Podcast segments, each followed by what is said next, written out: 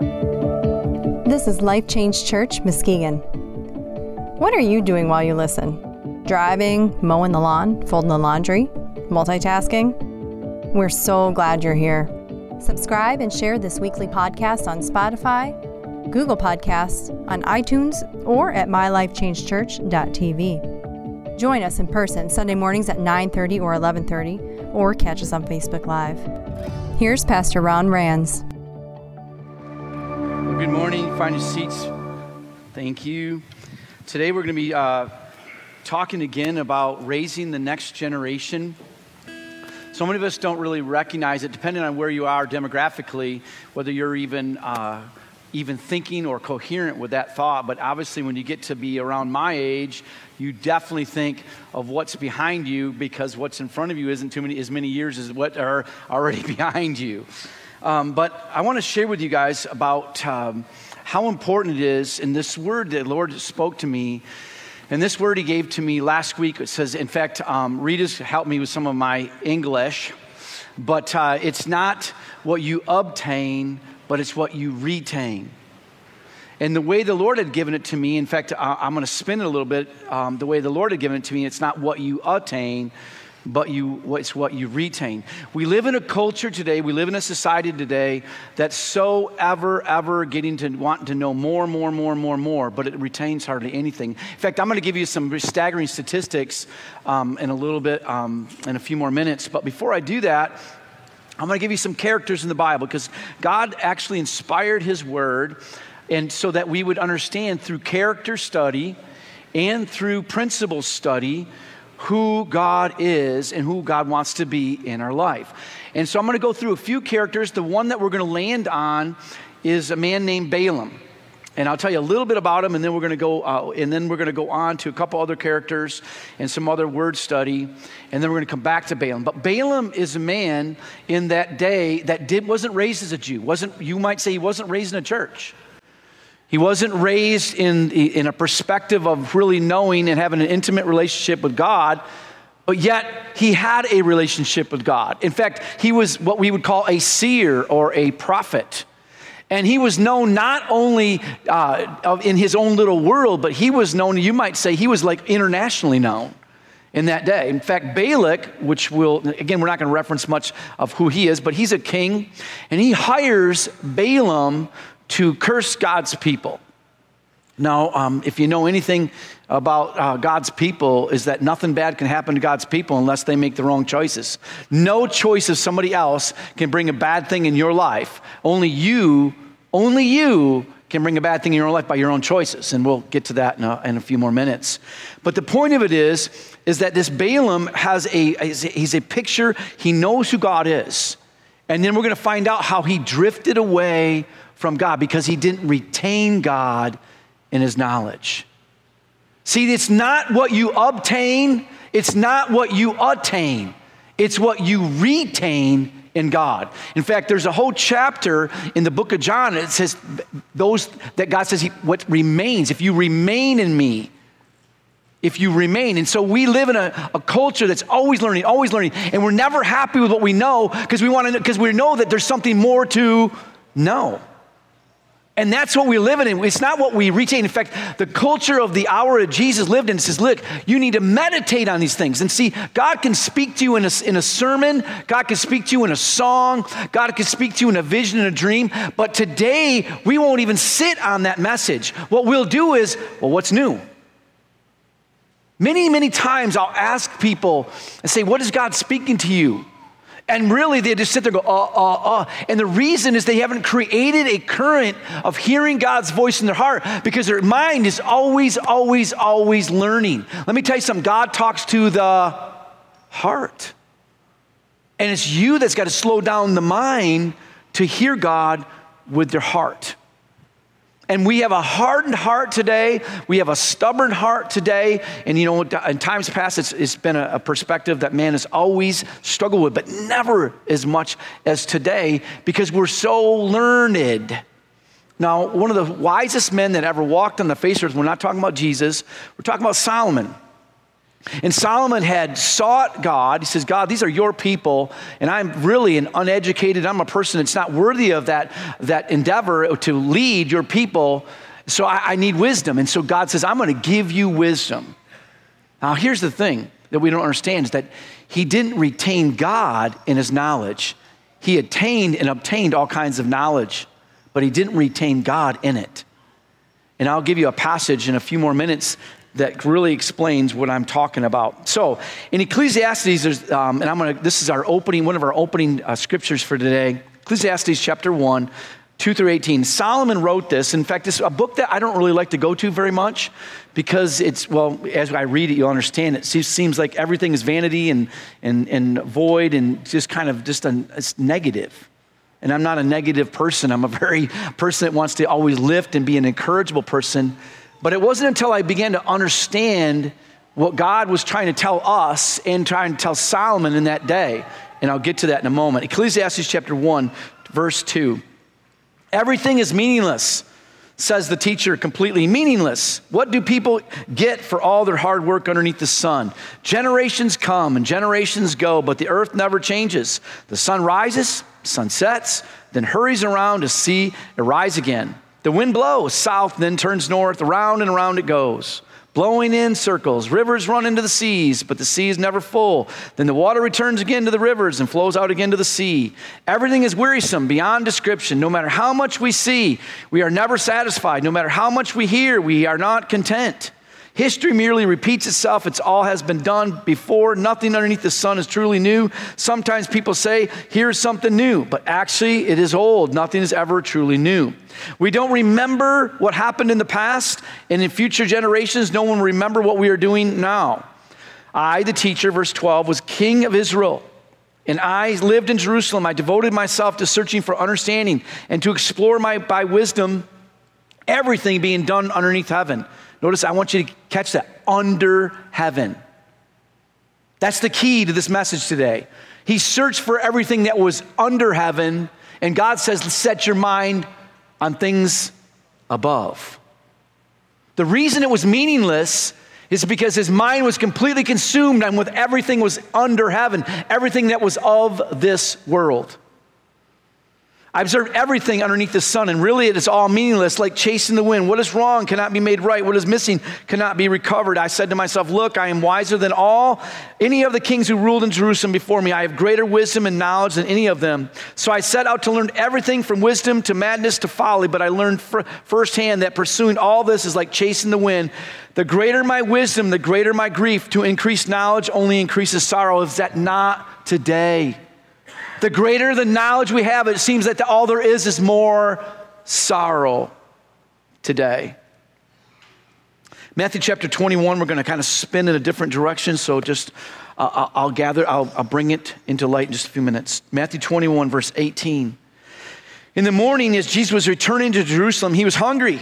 He noticed a fig tree beside the road. He went over to see if there were any figs, but there, there were only leaves. And then he said, May you never bear fruit. And immediately the fig tree withered up. The disciples were amazed when they saw this and asked, How did this fig tree wither so quickly? And then Jesus told them, I tell you the truth, if you have faith and don't doubt, you can do things like this and much more. You can even say to this mountain, May you be lifted up and thrown into the sea, and it will happen. You can pray for everything, and if you have faith, you'll receive it. What was Jesus trying to get them to understand? You guys are only mindful. They're looking at the fig tree in a perspective that was under heaven. What Jesus was operating is in another dimension, which is above this earth. He was trying to get them to understand that faith is not of this world, faith is of a kingdom and a perspective of God Himself and God Almighty. It's so hard, though, isn't it? Because we live in this world, and yet Jesus says we're not supposed to be of this world. We receive, in fact, if I look back at how many things I've shared with my kids or even my grandkids, how many things am I always talking about that's of this world? And then when we admire things, isn't that, well, that's a nice outfit you got. Or that's a nice, you know, um, that, that's a nice new truck that you're driving, or that's a, a really new game, a cool game that you're playing, or that's a really nice, you know, that, that, that mount on your wall is really, I mean, wow, where did you get? I mean, we're so about obtaining and attaining things of this world. How much time do we really spend with the next generation talking about the things that are really perspective that's above this world? Things that God spoke to us about dreams and visions and you know, and this, the Word of God is always giving the correlation. It's always bringing that divide of what's of this world and that what's of the kingdom. Point number one everything we try to obtain in this world or under the sun is really meaningless. Okay? It's really meaningless. We just read that in Ecclesiastes chapter 1, 13 through 14. Here's a man who devoted himself to get all of it and found that everything was just meaningless. So let me just share some statistics that are staggering today. I hopefully you, I hope these can help you. So many seek to attain or obtain all this world has to offer. I remember when I was uh, growing up and I wanted to be a, a, professional water skier. In fact, there's some names that you'll not remember, but, but I remember them because they were what I was trying to attain Mike Seipel and Ron Scarpa. They were the two best barefooters of that day in the time when I was doing it. And they were, and what they had done was, was magical on their feet. And so what I did is I compared myself to them and I thought I can do whatever they can do. And if it was magical on their feet, I could do it. So Mike Seipel jumped off a bridge, got and went barefoot. So guess what I did? I jumped off a high dive and went barefoot. Ron Scarpa was barefooting backwards. I was barefooting backwards. I was going to do whatever they could do because my picture of achievement, my picture of success was of this world. That's what it was. It was of this world. And I, don't think there's anything wrong with success when it's brought underneath submission that it's the gift that God gave you to be a success and you again retain God in that success. But isn't it difficult when we see so many people that don't retain God in success? Or retain God in marriage. When they walked down that aisle, they said that we're going to be what? A covenant together. We retain God in the knowledge, or what we do is we think of, well, as long as she meets my needs and he meets my needs, we're going to stay together. But we don't retain God in the covenant. We don't retain God in, in, in even our understanding of what happens in our church setting fortune and fame lust for whatever. Here's some, here's some research on the forgetting curve.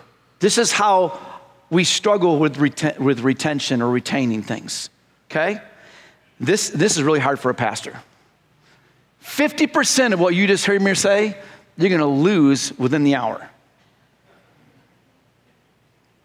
Yeah, I'd like to follow you around. 70% within 24 hours. And I don't even wanna tell you about what happens in a week. 90% of the things that I will say or things that are spoken you will not retain. 90% you'll forget. And then we wonder why, because see, God doesn't build on the ever knowledge or the ever learning. God builds on the things that we can retain. Line upon line, precept upon precept, here a little, there a little. That's how God builds upon. And yet we as a, we as a people, we're never we don't want to build on that because we could possibly lose something. Oh my goodness, I got to get more, more, more, more, more, more. I'm going to give you some um, stats that are really struggling for teens today. Consumers are online today on average six hours a day. Six hours a day, people spend their time. You don't even want to know how much they spend their time in the Bible. More than half of our teens spend too much time on their cell phones. 41% say they overdo on social media. According to Common Series, Common Sense Media, teens spend an average of nine hours a day online, compared to what six hours of those that are aged like me. Nine hours. And what does the online do for them? Well, according to the Bible, it makes us ignorant because the Bible says that online media, all it's really meant to do is make you compare yourself.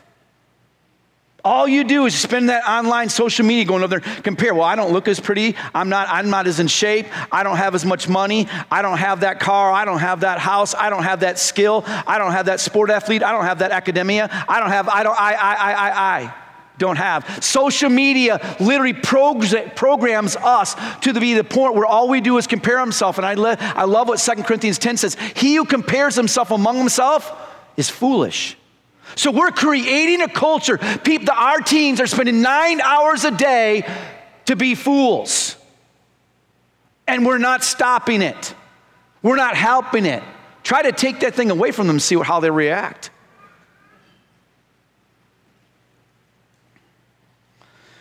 In a study examining the link between Facebook and depression, researchers found that frequent Facebook users often compare themselves with others, which leads to overthinking and rumination.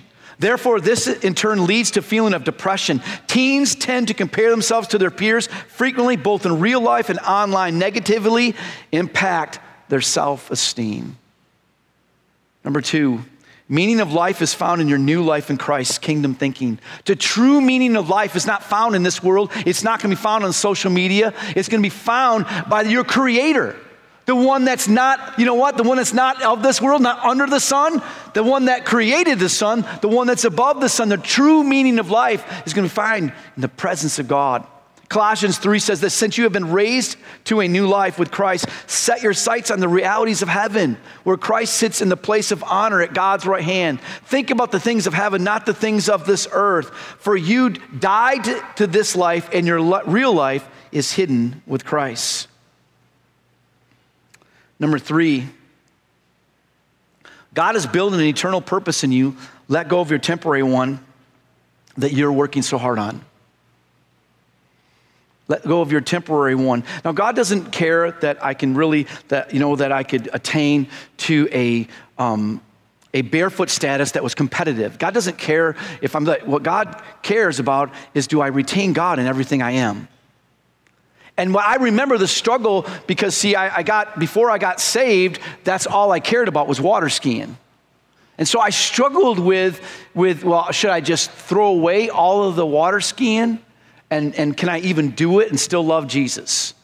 Let me tell you something. It's not what's underneath this world that God is solely concerned with. It's where your heart is and where you set your affection on. Do you set your affection? For instance, I remember the Lord specifically telling me, He says, You love your wife more than you love me. I can remember the place and the time in which I was. You and God, you know, here's the thing what's so beautiful about God in it. God wasn't shaming me, He wasn't mad at me. All He was doing is addressing a problem I had in the affection of my own heart. And he was saying, You need to surrender that because if you really want a wonderful marriage, then you got to put me, you got to set your you got to set your affection on me first, and then I will bring a wonderful marriage in your life. And so I had a, I remember surrendering that to the Lord. Everything that we have, because everything is, is that we're either going to obtain or attain, or we're going to retain God. And retaining God means He's first, and we're second. Number four, man builds through human reasoning, and much information is lost. I just went through the stats. You lose half of it in an hour, you lose 70% of it in 24 hours, you lose 90% of it in a week. And yet, all we do is we're constantly trying to learn. We're spending, our teens are spending nine hours a day trying to learn what they're, they're missing, and they're, gonna, and they're losing it as quick as they're getting it. And yet, God goes, Isaiah 28, and it's funny how if you study this chapter, and we don't have time to go into it, but the Israelites are, te- they're frustrated with God. It says, why did God talk to us like we're babies? Because the Israelites want to be educated. They want, they want to aspire. They want to be more like the world. And, and God says, Why does He talk to us like babies? And this is what He says Isaiah 29. So, who does the Lord think we are? They ask, Why does He speak to us like this? Are we little children just recently weaned? He tells us everything over and over. Why? Because we don't, say it with me, retain. We're not a people. Why do you think God wants you to meditate? Because meditation creates an environment of retention. So you can retain God in your understanding. how great he is. Why do you think God created worship? It's so that all of a sudden you, you get in the presence of God and that worship brings a retention, a retaining part of God in your life. Why do you think God brought his word? It's so that you can retain God in your understanding of him, line upon line. Here a little, there a little. Number five, what you retain or acknowledge about God will lead you toward God or away from God, which means if you struggle retaining who God is in your life, you're, you're gonna, you, you're gonna, I, I just want to read Romans chapter 1 from, with me, all right? Romans chapter 1 is an alarming passage because when God gave me this word last week, I did not know this passage or I didn't understand this passage even used the word retain. It was after God had given me this perspective of this message, then doing my study well, I'll just read it to you. It tells it all. Romans 1 28. And even as they did not like to retain God in their knowledge, you're not going to like what happens afterwards.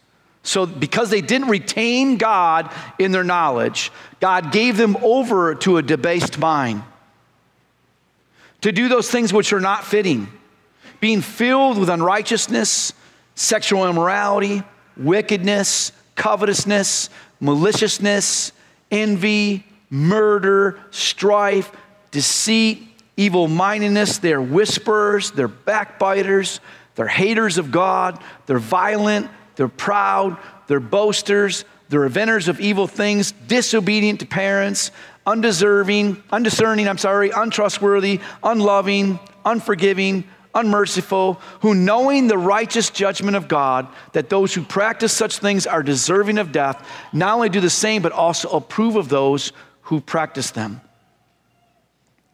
That's an alarming passage because all of that nasty wickedness, and many of us, we, we look at the world and go, How bad can the world become? Let me tell you something. It's all because this world doesn't retain. So when we took God out of schools, we didn't retain who God is in the school, and we wonder where the school and the scholastics go. When we, didn't, when we don't want to hang the Ten Commandments in our courtrooms, and we wonder where justice will go. When we don't want to, when, we, when you want to take worship out of a church because of COVID, and we wonder where the church is going to go. We have to retain who God is. And so if you look at it, so many times people struggle with this, and Satan is after the he's after the acknowledgement of who God is in your life. See, you there are areas that you won't even be attacked in until it's the word of God that's inside of your heart. For instance, you, you, you, you all of a sudden you say, you know, I want to experience um, God in a, a new way. And so what I'm going to do is I'm going to, I'm going to fast let's say that you're going to fast coffee and you're a coffee drinker, you're a coffee connoisseur, you're, you're, you're addicted to like Jonathan is, all right? okay, so anyway, so you're struggling with drinking and loving coffee. And all of a sudden you go, you know what, God? I want to acknowledge you and that coffee isn't, when I wake up in the morning, I'm not going to think of coffee first.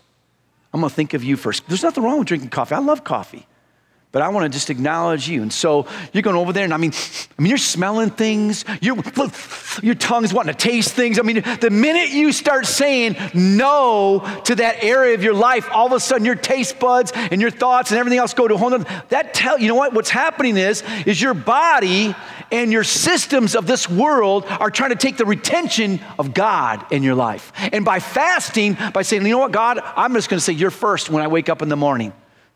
When I early up and I rise up, I will not seek coffee, seek mocha. I'll seek you. And you know, and again, I think this is a wonderful exercise that all of us should be doing more often in our life so that we can retain God and that God, and, and you know what? You take that one week of fasting coffee or two weeks or whatever it is, I'm gonna tell you something, it'll be one of the most wonderful weeks and hardest weeks of your life because you're gonna be dying to self and living for Him. That's what we're going to do. And that, that moment, that time, and then God goes, We can build on this, son. We can build on this, daughter. I'm going to express, I'm going to show you things. You thought you're going to go over there to say no to coffee. Man, I'm, I'm, I'm going to show you all the things I'm going to say yes to as we have this exercise. I, would like to say it's going to start out in the first hour or two, you'll have that revelation. Not so. Okay, your first hour or two is you're going to whine like a baby. And you're gonna be thinking about coffee. You're gonna be driving, you're gonna be driving by coffee shops, just going over there and saying, Look what I'm saying no to. And you know what? You still haven't retained God. All you're doing is retain yourself in that moment. But eventually, God to go over there and say, Look, you got past all of the nonsense of it, and you're above, you're not below. You're not, the senses of this world no longer holding you. You now have a God sense. And God says, We can work off this line upon line here a little, there a little. I'm going to build my temple. I'm going to build my ways in your life. I'm going to share with you uh, a person I want to talk about. And because this man, and I shared a little bit about earlier, this man perplexed me in the Bible as I studied him, is Balaam. And Balaam, uh, again, if you were living at, he would have been the, you know, he would have been superhero personality. In fact, you know, when, if you lived in that day, thousands of years ago, while Moses and the Israelites were going through the wilderness, Moses would have been someone you talked a lot about. You'd have said, Whoa, those Israelites and what God's doing. Because all the news was this, these group of people walking across this desert land and they were just winning battles. They, they, weren't, they weren't even trained to win and that, they were, that, that god was leading them. So they'd be talking about god and they'd be talking about moses. But there was another gentleman. His name was balaam and he wasn't of these people. And he was another person that was heroic. So much so that when balak was facing this battle of moses and god's people he said, I don't even know where else to turn, but I'm going to turn to someone who would be comparable to Moses, and it was Balaam. And you know, when it, again, as I was studying, this is why I love, guys, this is, we live in such a time, you know, that you can, you, if, you're, if you're endless searching and studying and spend times on the media, study the word. Get, type in Balaam and scriptures on Balaam, and all of a sudden look them up. Stuff that used to take me hours and hours of study, you can do in 10 minutes. But the only way that God's going to reveal the truth in it is if you'll take that time to meditate on it. You can sit there and study and study and study, but you won't retain it until you surrender it to God. Let me read some passages about um, this, this uh, gentleman named Balaam. Okay? 2 Peter 2:15 and 16. They have wandered off the right road and followed the footsteps of Balaam, son of Beor, who loved to earn money by doing wrong. But Balaam was stopped from his mad course when his donkey rebuked him with a human voice. Jude, chapter 1, verse 11. What sorrow awaits, for they follow in the footsteps of Cain, who killed his brother. Like Balaam, they deceive people for money. And, the, and like Korah, they perish in the rebellion. So, so far, we're finding a whole lot about Balaam that wants money.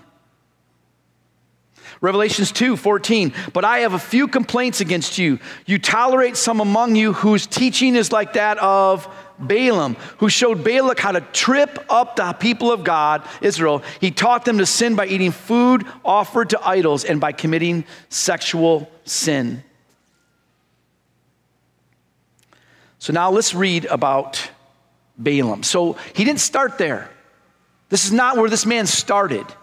This man had a relationship with God. This man saw the things of God. But I'm again, I'm going to tell you right now, he didn't say it with me, retain. Everybody say retain. It is so important that you retain. There, there, are many people that in these, you know what, that will happen when we can retain God, then we can face any kind of persecution. But if we don't have the retention of God, when you face persecution, then you'll deny God in that moment. But when you have the retaining part of God, who God is in your life, and He's bigger than life in your life, it doesn't matter what goes on in this life, it matters who God is inside of your life. Numbers 22, 1 through 13. Then the people of Israel traveled to the plains of Moab and camped east of the Jordan River across from Jericho. Balak, son of Zippor, the Moab, Moabite king, had seen everything the Israelites did. And when the people of Moab saw how many Israelites there were, they were terrified. The king of Moab said to the elders of Midian, The mob will devour everything in sight like an ox devours grass. So Balak, king of Moab, sent messengers to call Balaam, son of Beor, who was living in his native land of Pethor near the Euphrates River. His message said, Look, a vast horde of people has arrived. They cover the face of the earth. They are threatening me. Please come and curse these people to me. Curse these people for me because they are too powerful. Then perhaps I will be able to conquer them and drive them from the land. I know that blessings fall on any people you bless, and curses fall on any people you curse. Balak's messengers, who were elders of Moab and Midian, set out with money to pay Balaam to place a curse. They went to Balaam and delivered Balak's message to him. They stay here overnight, Balaam said. In the morning, I will tell you whatever the Lord directs me to say. So the officials from Moab stayed there with Balaam. That night, God came to Balaam and asked, Who are these men visiting? And Balaam said to God, Balak, son of Zippor, king of Moab, has sent me this message. Look, a vast horde of people has arrived from Egypt. They cover the face of the earth. Come and curse these people. Then perhaps I will be able to stand up to them and drive them out. But God told Balaam, Do not go with them. You are not to curse these people, for they have been blessed. The next morning, Balaam got up, took Balak's officials, Go to home, go on home. The Lord will not let, uh, let me go with you. Where he saw the people of Israel camped. All right, I'm going to read another passage in a minute. All right. So, so we have this man who's known throughout the territories as a man like Moses. In fact, he, this man Balak is trying to hire that would oppose Moses in his work. And let me tell you something the work of Moses and God's people is going over the whole face of the land, and there's terror across the land because God has done so much with his people. Wouldn't it be beautiful if we as Christians would rise up and terror would go across the land because God was doing so much greatness with his people? Amen? But what happened in that day and what was going on in this hour was this is that all of a sudden Balak's terrified because he's underneath the sun. He's thinking of things that are of this world. And Balaam is a man who's of God. In fact, I'm going to read a passage to you, uh, Numbers chapter 24. Now remember, this is Moses who wrote this. Okay? Here's Moses' perspective of Balaam. Numbers 24, 2 through 4. Where he saw the people of Israel camped tribe by tribe, then the Spirit of God came upon him, Balaam. And this is the message he delivered. This is the message of Balaam, son of Beor, the message of the man whose eyes see clearly, the message of one who hears the words of God, who sees a vision from the Almighty who bows down with the eyes wide open. This man saw God. This man heard God. This man walked with God. This man was used and exercised his gift with God. But what he didn't do is say the word with me retain God and his knowledge. He didn't retain God and his knowledge because he sought riches more than he thought he sought the retention of God in his heart an acknowledgement of God. We live in a day where we think that, well, God will just overlook it, God will oversee it, God will don't care. And yet, this man thought the same thing. He says, you know, I can do whatever I please today. God will just, you know, overlook it, and I'll just, and not, and not recognize that there's consequences to every decision that are in my life. God will forgive as you seek forgiveness in your heart. But what if you don't seek forgiveness in your heart because your heart just changed for what's in this world? We've got to teach the next generation, especially those that you know God, take time to get in His presence with them. Take time. And you know what's going to happen? I, uh, in fact, I heard this. Uh, I heard this action analogy this last week. There was a young person that was trying to lead a bunch of young uh, adults, young teens, in the presence of God. Had his eyes shut, worshiping God, kind of feeling God's presence, opened his eyes, and not a teen was in sight. They all took off.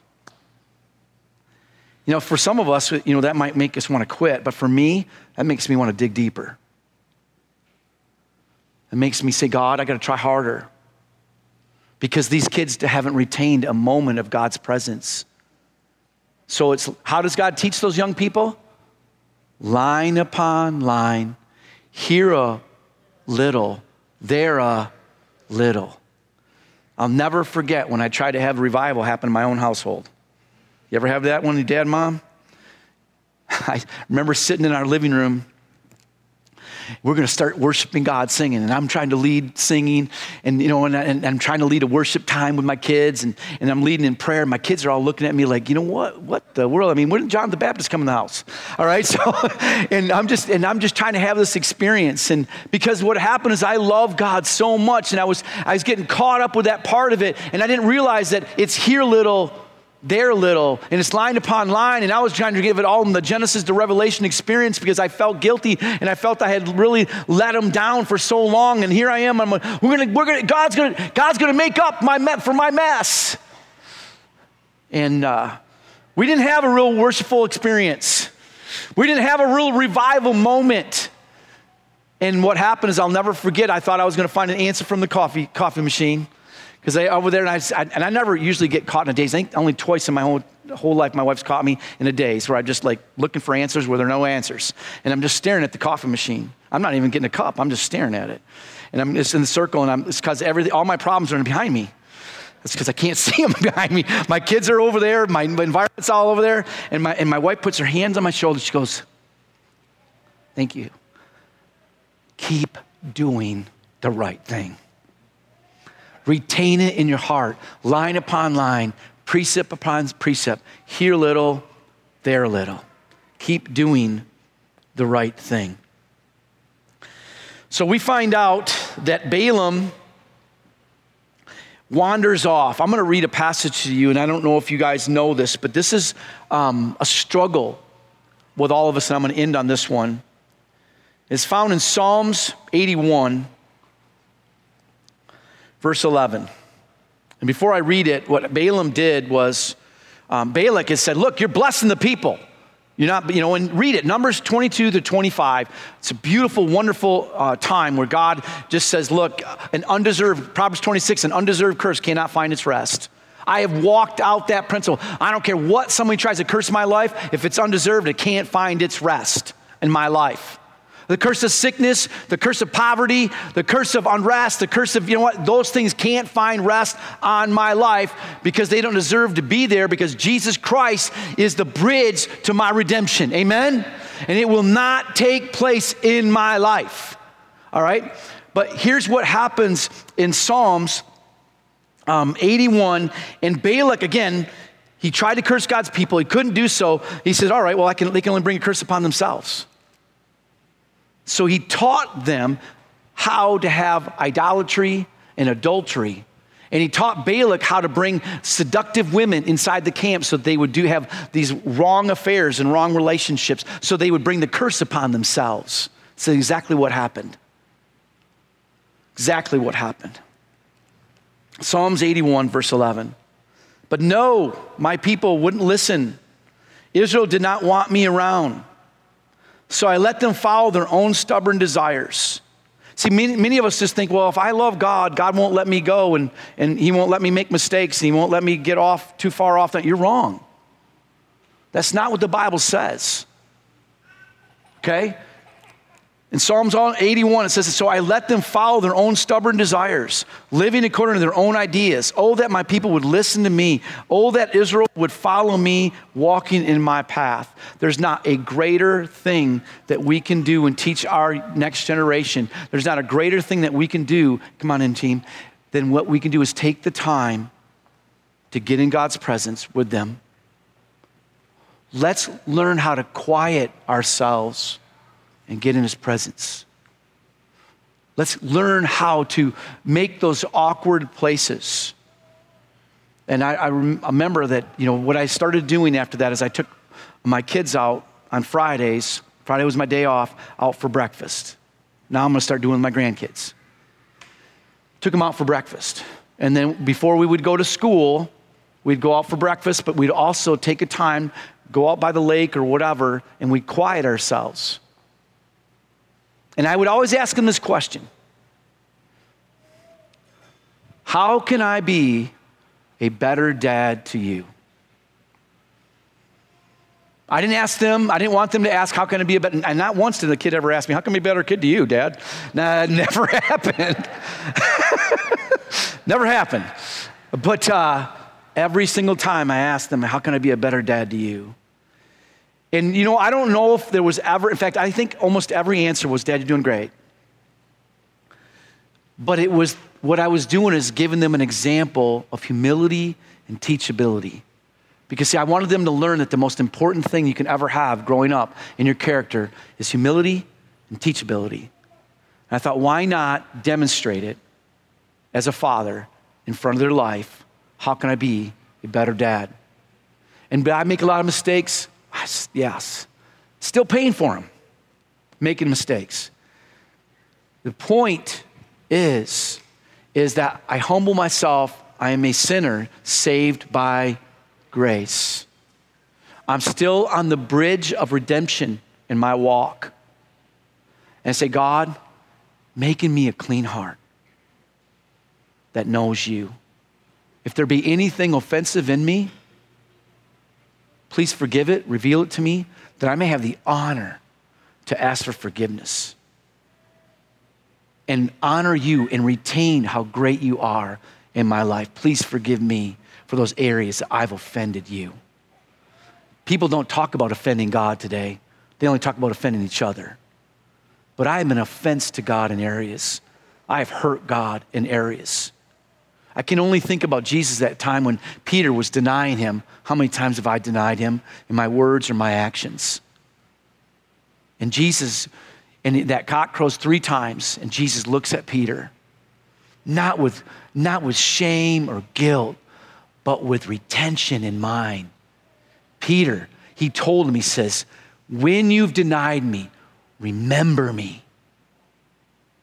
It wasn't that he wasn't going to make a mistake. He knew he was going to make a mistake. But will you remember me? And I've learned this wisdom is always this it's not if you can keep yourself from a mistake, because you will make them, it's how quickly you can recover how quickly you can recover from the error of your life. Please bow your heads, close your eyes. Father, I thank you for your presence in this house today. I thank you for truth that you desire to reveal in our hearts. Daddy, you love, you have crowned us with a favor and a glory and an opportunity to hear you. God, I'm sorry for those times where I'm too busy with this life or even tried to attain or obtain things for you, with you, whatever. All you wanted to do is just have that moment, father son or father daughter moment. I know you're here right now and you're talking. Lord, even those that are watching online right now, you're talking to your people because that's who you are. If my people will humble themselves and call out, seek my face, I believe that God's calling you right now. Many of us in this room, or, or again, possibly watching this later, or watching it right now. If that's you, you'll know it's you because you'll feel this burning sensation on your heart. And that's the Lord speaking to you because He loves you and He's saying, Make your heart right with Him. Surrender to Him right now in this moment. Don't wait. In this moment, surrender to Him. If that's you, I want you, your head bowed, your eyes shut, want you, with acknowledgement, saying that God's speaking to you, I want you to raise and say, that's, that's me. He's talking to me right now. If that's you, anybody here that said, That's me? Thank you for that hand. Anybody else say, That's me? Anybody else? Thank you. Thank you. Thank you. All right, we're going to pray with them right now. Come on, let's all pray together. Say, Father God, in Jesus' name, we thank you that you desire to talk to us. And we thank you for talking to right now. We thank you that you're talking right now and we're hearing your voice. We ask you to forgive us to show us your ways, to retain you in our hearts. Here I am, Lord. I surrender. In Jesus' name, amen. Let's stand up, let's worship Him. If you liked this message, we want you to share it. Subscribe to more podcasts through mylifechangechurch.tv. Get involved, ask for prayer, share your story. Go to mylifechangechurch.tv. I'm Karma Adams, producer. We'll see you next week.